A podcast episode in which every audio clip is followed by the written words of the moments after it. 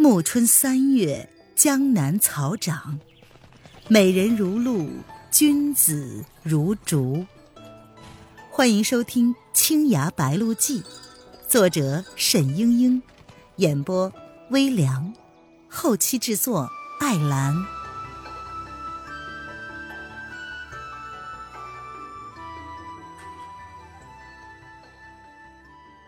第六十二章。吴建之的诉说。清明时节，雨纷纷。墓碑之上刻着“吴氏”之墓，碑文出自沈轩母亲自己之手。那年，他积劳成疾，知道自己时日无多，便把一双垂髫稚龄的小儿女叫到面前。将来娘亲不在了。你们俩就留在这里，不要回三嘴宫。轩儿，你是阿兄，要好好的照顾妹妹。英娘还小，不太懂得生死离别意味着什么，只是扑闪着眼睛看着母亲，又看看阿兄。等妹妹成年了。就送他去和陈家那孩子完婚。陈家人很好，将来能照应你们。可惜呀，我来不及为轩儿安排了。好在你一向懂事，记着，千万别学武技。母亲如果知道，后来他不但学了武技，浪迹江湖。而且放弃了家世的念想，不知会作何感想。纸钱化作一只只黑色的蝴蝶，在寒风之中打着转，又被蒙蒙细雨润湿，贴在青色的墓碑之上。那时真的太小了，记忆中母亲的面目都模糊了，只有声音清晰的印在脑海里。直到现在，他才发现，母亲的墓碑上，连父亲的姓氏也没有提到。坟墓周围打扫得很干净，几株木兰花树也有人看护修剪，生得枝繁叶茂，亭亭玉立。只是花期已过，空有雨打残红。洞庭波冷晓青云，日日争帆送远人。几度木兰舟上望，不知原是此花身。木兰生于湖湘，是母亲生前最爱的花。李义山这首哀婉的《木兰花》，也是母亲最爱的诗。可惜。母亲最终也不愿回到生长木兰的故乡去。幼年时，母亲是沈轩最亲密的人，直到现在，他才知道，他一点也不了解自己的母亲，一点也不了解他心中隐藏的忧伤和哀怨。道士陈瑞吉和英娘，不辞辛劳的在母亲的坟头种上了木兰花树。他们俩一定常常来祭扫。今天清明节，他们怎么还没有来呢？山道弯弯，细雨中停下了一辆小驴车，车中下来一对年轻的夫妇，斗笠蓑衣遮了半张脸，对着沈轩细细的打量。沈轩微微的笑了笑，那妇人欢呼着跑了过来：“阿兄！”陈瑞吉有些发福了，英娘也改了妇人的装束，仍然不减当年的活泼。他从车中抱下了一个梳着压髻的小女孩，小袁，快叫舅舅。沈轩抱过来孩子，一时百感交集。英娘埋怨道：“阿兄，你太不像话了，好几年都不来看我们。不过，舅舅真是神机妙算。”他说：“你多半会回来扫墓，你果然就来了。”嗯，舅舅。沈轩愣住了。车中爬下了一个白发苍苍的老人，拄着拐杖蹒跚而来。那不是胡建之吗？沈轩这次回葫芦湾，一来是看看久别的妹妹和妹婿，二来是为了庄道人的托付，回来炮制孟婆流的解药。可是吴建之居然就算准了他要回家，找了过来。轩儿，我还是希望你回三嘴宫。门中无人，你不回去，只怕我一死，洞庭宗就散了。陈瑞吉夫妇一离开，吴建之就对沈轩道：“沈轩不语。”心里根本不情愿。这是你祖父留下的基业呀。吴建知道。沈轩仍然不语。吴建之长叹了一声，他说：“唉，我知道，你总是忘不了那个天台山的女孩子。”如今我也知道他不是我们的敌人。当年委屈你们了。沈轩忍不住的道：“舅舅，你知不知道是谁杀死了吴婷表兄？”吴建之说：“我知道，是岳秀宁。”其实那天在韩玄子那里，我就看出了八九分。见到吴建之神情镇定，沈轩又问：“舅舅，是不觉得意外吗？”“唉，也意外，也不意外。”吴建之说。当年为了那卷伪书，岳师弟和我吵得天翻地覆，最后三师弟带着女儿负气出走，十几年都没有消息。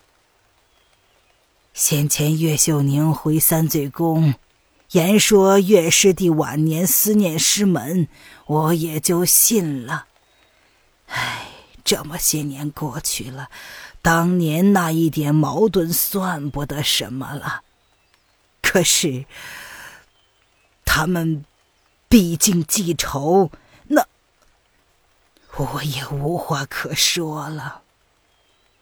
沈轩忍不住的道：“岳师叔死于有人向他追索江海不息周的真本，若非幻书的罪名在身，他也不至于落得这个结局。”他们父女是不是认为是我将江海不系舟被调换的消息放了出去？吴建之皱着眉说：“原来如此，但我身为洞庭掌门，怎么会把这样的事情传扬出去呢？说出去就等于承认当年我们确实盗了书，这有什么好处啊？”当年王小山偶然发现三嘴宫有江海不系舟，携书出走，我都不曾大张旗鼓的追索他，也是怕翻出旧事，连累本门的名声。当年那场争执，除了舅舅和岳师叔，还有谁知道？沈轩问道。胡建之闭目不语，良久，他才道：“只有我们两个人知道，没有第三个了。”沈轩不解了，说：“再无旁人，又说他自己并未泄露消息，这显然是矛盾的。”唉，事已至此。三师弟父女怨恨我，我亦是无可奈何。只是害了婷儿、轩儿，此事与你无关，你不要搅在里面。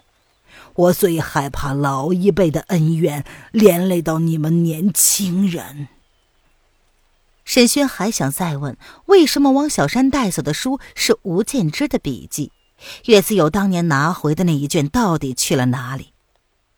然而吴建之显然是在回避所有的问题，让他问不下去。难道他做过什么亏心事吗？您现在收听的是由微凉演播的《青崖白鹿记》，更多微凉免费小说尽在微凉微信公众号“微凉有爱”。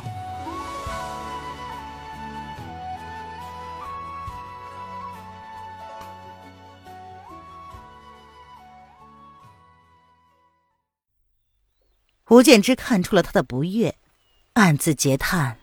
他又道。唉，那天你问我谈台树然，我倒想起了另一件事。蒋灵谦真的只是蒋听松捡来的弃婴？以赤诚老怪的脾气，似乎不会收养一个无亲无故的女孩。吴建之为什么重提此事呢？他又知道了些什么？沈轩猜不透。轩儿，有些事情，你或者不便问，我却是担心。还是让我来告诉你吧。澹台树然是你的四师叔，当年赫赫有名的剑客，人道是天下第一。终于讲了。现师共有四个弟子，我、你父亲、岳子友，分别被江湖上的朋友称为书仙、医仙、异仙。还有一个小师弟，人称潇湘神剑的，他就是澹台舒然。不过，很多人并不把他们和我们相提并论，因为澹台树然身份不同，他并不是正式拜师的，实际上，他原是你们的家奴。家奴，沈轩有些意外了。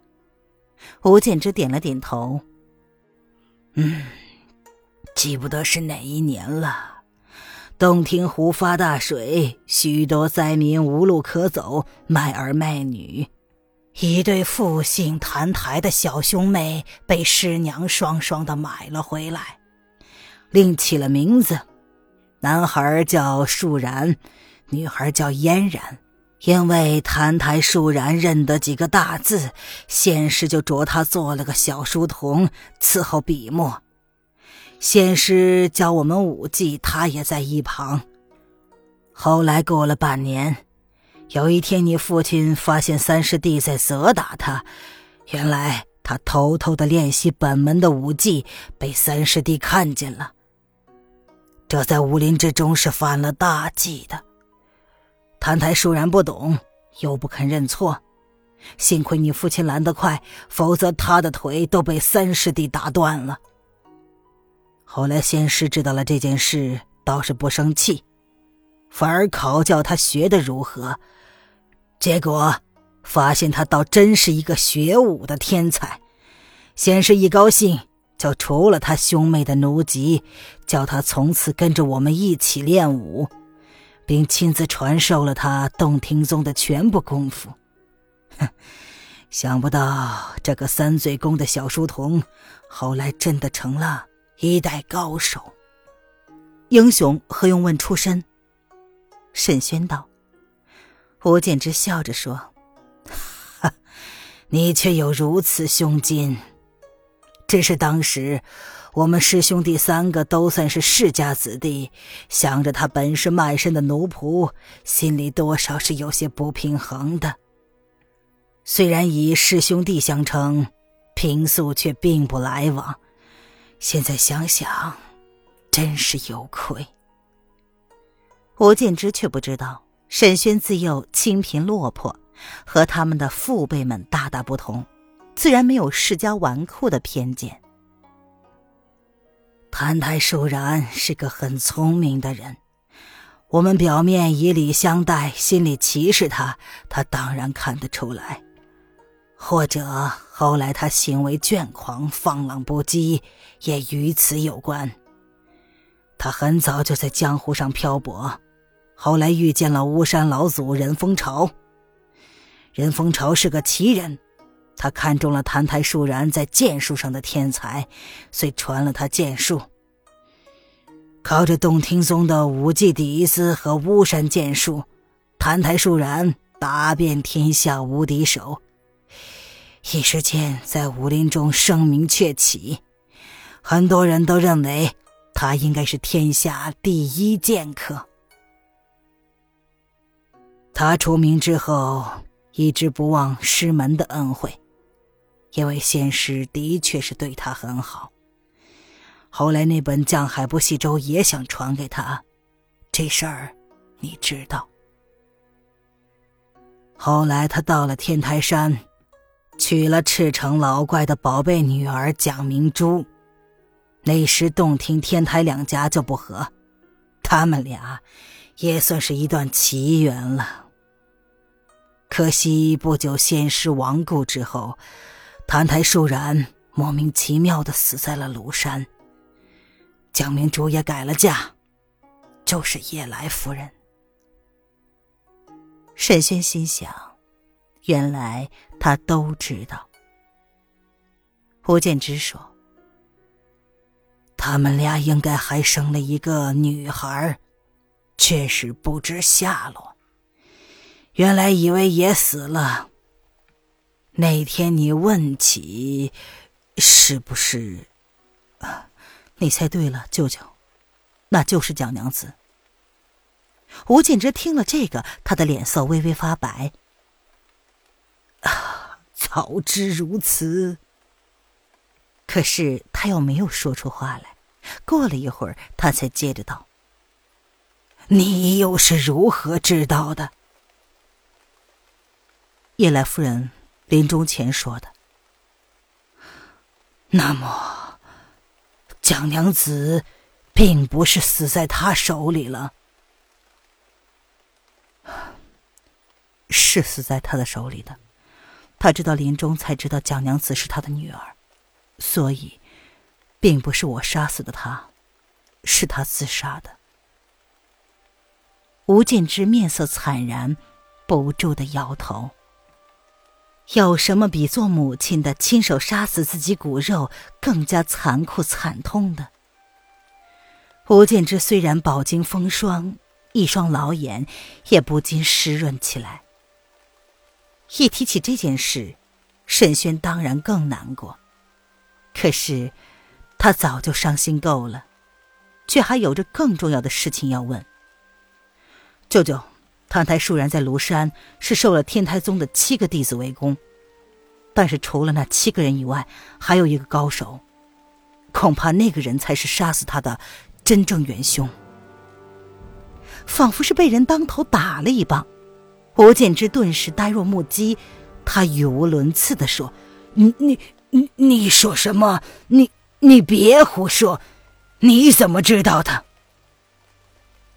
吴建之这副失魂落魄的样子，通通的落到了沈轩的眼里，他心里疑云密布。舅舅，那个人是谁？吴建之不住的摇头，却说不出话来。舅舅。沈轩大声的道：“是谁害得四师叔一家人家破人亡，妻离子散，害得蒋娘子从小连父母是谁都不知道？最最后，最后……”说到这里，沈轩忍不住的哽咽起来。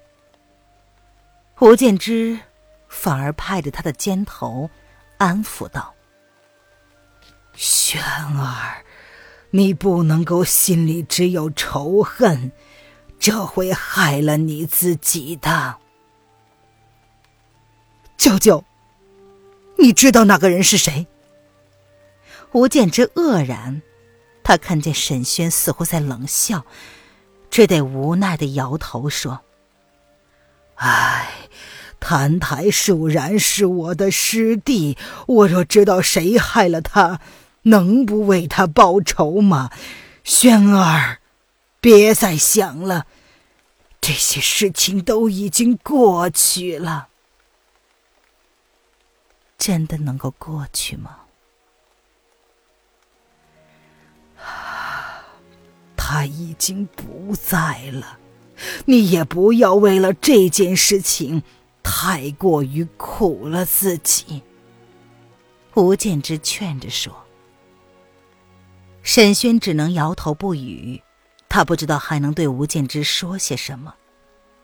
摇晃的烛影照着发亮的矮机，矮机上摆着一只白瓷小碗，碗里盛着晒干了的红色小蛇。那是他白天从生满了孟婆柳的湖底捉回来的。